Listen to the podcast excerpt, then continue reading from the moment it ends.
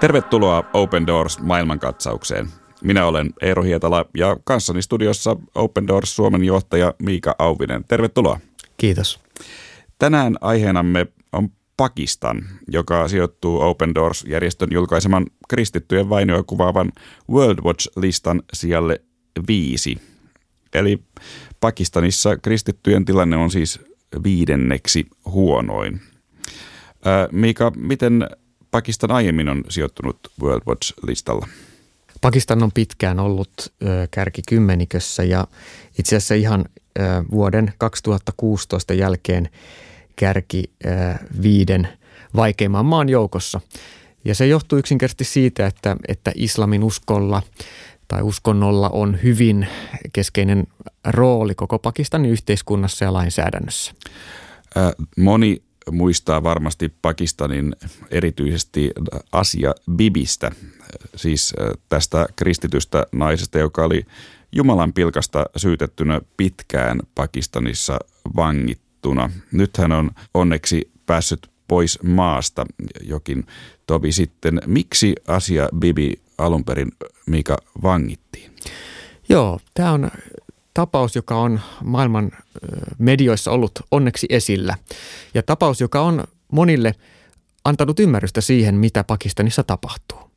Asia Bibi on siis viiden lapsen äiti, joka vuonna 2009 oli pellolla, peltotöissä keräämässä marjoja musliminaisten kanssa. Ja koska Asia Bibi oli kristitty nainen, Häntä oli syrjitty pitkään oman yhteisönsä keskellä, islamilaisen yhteisön keskellä. Ja siellä peltotöiden lomassa syystä tai toisesta syntyi sitten sanaharkkaa näiden musliminaisten ja Asia Bibin taustalla.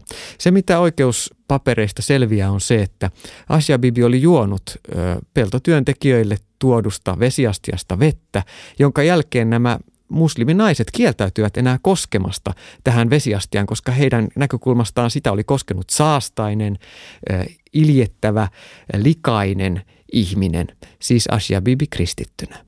Ja tämän takia ö, nämä musliminaiset kieltäytyivät enää juomasta tästä vesiastiasta. Ja tämä sanaharkka, joka siitä seurasi siinä, Asia Bibi oli ilmeisesti todennut näin, että Jeesus Kristus on sovittanut minun syntini – mutta mitä teidän profeetta on tehnyt teidän hyväksenne? Ja kun hän näin sanoi näille musliminaisille, niin Asia Bibi tuli tehneeksi sen, mitä kristilliset johtajat hyvin tietoisena siitä tulenarasta vähemmistöasemasta, mikä noin 200 miljoonan muslimin keskellä sillä ää, vajaan neljän miljoonan kristyn vähemmistöllä Pakistanissa on, niin Asia Bibi tuli loukanneeksi Muhammedia ja Allahia tällä kommentillaan.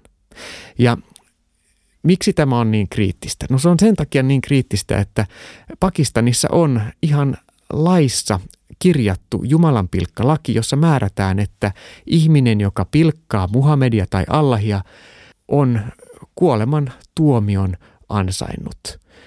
Ja tästä tämä johti tämä tilanne siihen, että nämä pellolla olleet musliminaiset veivät asian paikallisen islamin uskonoppineen tietoon, ja tämä henkilö taas puolestaan vei sen paikallisille poliiseille, jotka pidättivät viiden lapsen äidin Asia Bibin syytettynä Allahin ja Muhammedin pilkasta, ja Asia Bibi joutui sen seurauksena vankeuteen ja myöhemmin 2010 oikeudessa hänet tuomittiin hirtettäväksi Muhammedin pilkasta. Tätä hirtotoimiota ei kuitenkaan paantu toimeen, mutta asia Bibi todella lojui vankilassa hyvin pitkään, lähes kymmenen vuotta.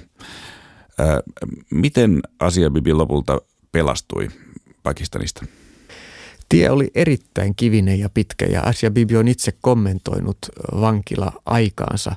Hän on sanonut muun muassa näin, että joskus olin todella pettynyt ja menetin rohkeuteni. Mietin pääsisinkö ulos vankilasta vai en ja mitä seuraavaksi tapahtuisi. Jäisinkö sinne loppuelämäkseni. Hän oli tosiaan kymmenen vuotta siitä 2009 vuodesta vuoteen 2019 vankeudessa.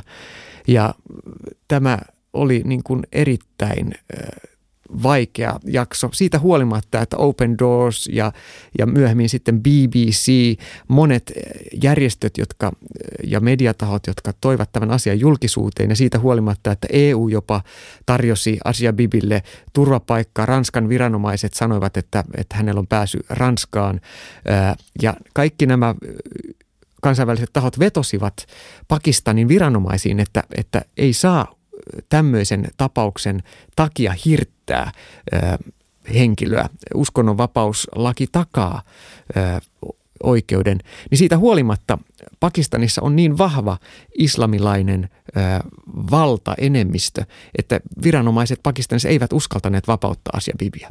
Näin ollen tämä prosessi jatkuu aina, aina vuoteen 2018 asti, jolloin sitten uudestaan oikeudessa tämä lähti käsittelyyn vihdoin vasta silloin puolustus sai esittää oman näkökulmansa. Ja kiitos tämän kansainvälisen painostuksen BBCn tekemien dokumenttien. Asia Bibi sitten vihdoin vapautettiin ja valtio myönsi hänelle vapauden, mutta siinä kohtaa jälleen, kun maan suurin islamilainen poliittinen liike nosti kymmeniä tuhansia ihmisiä ympäri Pakistania protesteihin, jotka käytännössä pysäyttivät koko Pakistanin maan toiminnan, liikenteen, kaupunkit, kaikki oli seis näiden mielenilmausten takia, jossa vaadittiin, että Asia Bibi pitää hirttää, henkilöt, jotka puolustavat häntä pitää hirttää ja tappaa, niin jälleen Pakistanin viranomaiset viime hetkellä perääntyi ja sanoi, että he, he ei päästä Asia Bibia poistumaan maasta. Ja vasta sitten hyvin vaikean ja salamyhkäisen tilanteen kautta hän pääsi perheineen pakenemaan Kanadaan, jossa hän elää tällä hetkellä turvassa ja turvallisuussyitä hänen tarkkaan olinpaikkaan ei, ei pystytä eikä haluta paljastaa. Eli kokonainen maa oli vaarassa pysähtyä vain siksi, että eräs kristitty nainen haluttiin hirttää Jumalan pilkasta. Juuri näin. Siis tämä antaa käsityksen ja kuvan siitä, kuinka heikko on yksittäisen kristityn asema tällaisessa maassa, kuten Pakistan, jossa, jossa muslimienemmistö ja islamilainen laki takaa oikeuden islamin sharian lain toteuttamiseen. No asia Bibi nyt onnekkaasti pitkällisten koettelemusten jälkeen on siis turvassa. Onko hänellä kohtalotovereita nykyisin Pakistanissa, jotka kärsivät samasta tilanteesta? Valitettavasti kyllä. Siis se laaja kuva on se, että Asia Bibin tapaus on sellainen, joka eteni hyvin laajan mediahuomion saattelemana oikeustasoille – se, se valitettava todellisuus Pakistanissa on se, että yhteisöt kylissä toteuttavat ää, käytännössä islamilaista lainsäädäntöä hyvin omavaltaisesti. Ja, ja kristityt tai kuka tahansa yksityishenkilö saattaa joutua tämmöisen jumalapilkkasyytteen alle ihan mistä tahansa riita-aiheesta. Ja tätä käytetään ikään kuin lyömäaseena yksityishenkilöiden välillä. Ja, ja tämä on se iso ongelma Pakistanissa ihan laajempana ö, ihmisoikeus- ja uskonnonvapauskysymyksenä. Esimerkiksi niin, että jos, jos sinulla Eero Hietala ja, ja mulla olisi joku riitatilanne, niin voi, voisi olla niin, että, että tota, sitten, sitten sä menisit Pakistanissa poliisiviranomaisessa sanoa, että Miika on, on pilkannut Allahia. Ja, ja yksityishenkilön sillä on oikeus nostaa syytä minua vastaan ja minut saattaisi pidättää ja, ja voisin jopa joutua hirtettäväksi, jos oikeudessa katsottaisiin, että minä olen tavalla tai toisella häpäissyt Allahia. Eli tällä tavalla tätä lainsäädäntöä on käytetty ihmisiä vastaan, muslimia muslimia vastaan, mutta erityisesti ää, kristittyjä ja erityisesti vielä kristittyjä naisia vastaan, joilla on erittäin heikko lain ää, suoma mahdollisuus puolustautua. Ja monesti vielä niin, että vaikka virallinen lainsäädäntö ei tappaisi, niin yhteisö vannoo ja he, he tappaa ää, henkilön. Eli lain edessä kristitty ja muslimia ei Pakistanissa todellakaan ole samanarvoinen? Ei ole. Kristityillä on, on selkeä vähemmistöasema ja he ovat altavastaajia. Ja nämä tapahtumat vuosien varrella liittyen Ashabibin keissiin alleviivaa tätä, tätä todellisuutta. Pakistanissahan murhattiin vuonna 2011 kaksi jopa poliittisesti merkityksellistä ja, ja ministeritasolla olevaa henkilöä sen takia, että he asettuivat puolustamaan kristittyä Asia Bibiä. Eli Salman Taser, Pakistanin Punjabin provinssin kuvernööri ammuttiin hänen henkivartijansa toimesta 2011. Ja tässä nimenomaan taustalla oli se, että, että hän oli pyrkinyt toimimaan kristittyjen Jumalan pilkkasyytösten takia vankeudessa olevien puolesta. Ja hyvin pian tämän jälkeen Pakistanin ensimmäinen kristitty ministeri Shabas Bati ammuttiin virka-autoonsa sen seurauksena, että hän oli julkisesti ja kansainvälisesti laajasti maan vähemmistöministerinä puhunut Asia Bibin ja kristityn vähemmistön puolesta ja itse kristittynä oli todellakin se näkyvä hahmo, joka muistutti siitä valtavasta epäkohdasta, mikä Pakistanissa on siinä, että kristittyihin kohdistuu eniten maailmassa Nigerian ohella raakaa väkivaltaa heidän uskovakaumuksensa takia. Miten suuri osuus pakistanilaista on kristittyjä?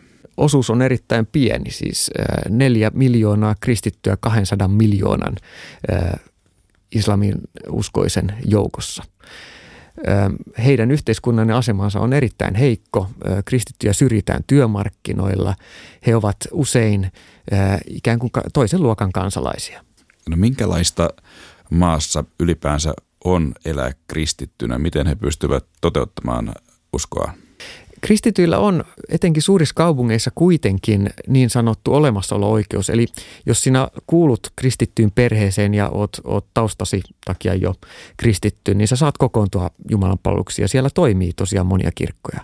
Mutta sitten henkilö, kuten esimerkiksi yksi Suomeen paennut pakistanilainen kristitty, joka teki köyhimpien roskan keräjä muslimilasten parissa pyhäkoulutyötä – hän kristittynä olisi saanut jatkaa paikallisessa helluntai-seurakunnassa siellä oman kristittyjen parissa tehtävää työtä, mutta koska hän evankelioi ja tavoitti ja antoi toivoa näille muslimilapsille, hänen kimppuunsa hyökättiin muutaman kerran, hänen pahoinpideltiin, hänelle lähetettiin uhkauskirjeitä. Ja lopulta kun hän kuitenkin edelleen jatkoi työtä ja toimintaa ja halusi koskettaa näitä lapsia Jeesuksen rakkaudella, niin hänelle määrättiin fatva eli islamilainen tappotuomio – siksi, että hänet nähtiin Jumalan pilkkajaksi. Hän joutui pakenemaan maasta ja, ja asuu nykyisin Suomessa ja on, on saanut häntä ja hänen perhettään olla auttamassa. Ja Tämä on yksi esimerkki siitä, miten kristityillä on olemassaolo-oikeus, mutta käytännössä heidän ei tulisi näkyä tai vaikuttaa Pakistanin yhteiskunnassa. Miten Open Doors tukee pakistanilaisia kristittyjä? Koska kristittyjen asema on niin tulenarka, niin ihan yksityiskohtaisia tietoja siitä, miten ja missä me toimitaan, en voi kertoa, mutta, mutta hyvin laajasti. Me tehdään siellä live-verkoston kautta muun muassa työtä, jossa rohkaistaan kristittyjä, etenkin muslimi taustaisia kristittyjä elämään. Me tarjoamme sielunhoitoa, autamme lukutaitotyössä, koska lukutaidottomuus on iso. Kristityt ovat myös kouluttautumisessa usein altavastaajina. Jaamme kristillistä kirjallisuutta, järjestetään raamattukoulutusta, tehdään naistyötä, koska Pakistanissa kristittyjä tyttöjä kaapataan vuosittain yli 700 ja pakkonaitetaan muslimimiehille. Jopa niin, että kristitty perhe kuulee, kun heidän tyttärensä toistuvasti raiskataan lähinaapurustossa, mutta he eivät voi tehdä mitään, koska viranomaiset ei ole heidän puolellaan. Tämä on sitä järkyttävintä tilannetta, mitä Pakistanissa kristit joutuu sietämään. Ja näin ollen naistyö, samoin kuin oikeusasioissa auttaminen, kuuluu myöskin Open Doorsin työhön Pakistanissa. Open Doorsin viisivuotisjuhla järjestetään lauantaina 14.3. Helsingin Luther-kirkolla. Se alkaa kello 18, mutta ennen tätä voi tutustua Pakistaniin ihan ruokakulttuurin merkeissä. Silloin nimittäin on pakistanilaista ruokaa tarjolla samassa paikassa. Tämä oli Open Doors maailmankatsaus. Open Doors-järjestö tukee vainottuja kristittyjä ympäri maailmaa ja muistuttaa siitä, että kristityt ovat maailman vainotuin yksittäinen kansanryhmä. Open Doors julkaisee joka vuosi World Watch-listan, joka kartoittaa kristittyjen vainoja ympäri maailmaa eri maissa. Open Doors palvelee vainottuja kristittyjä yli 70 maassa. Lisätietoja saat osoitteesta opendoors.fi.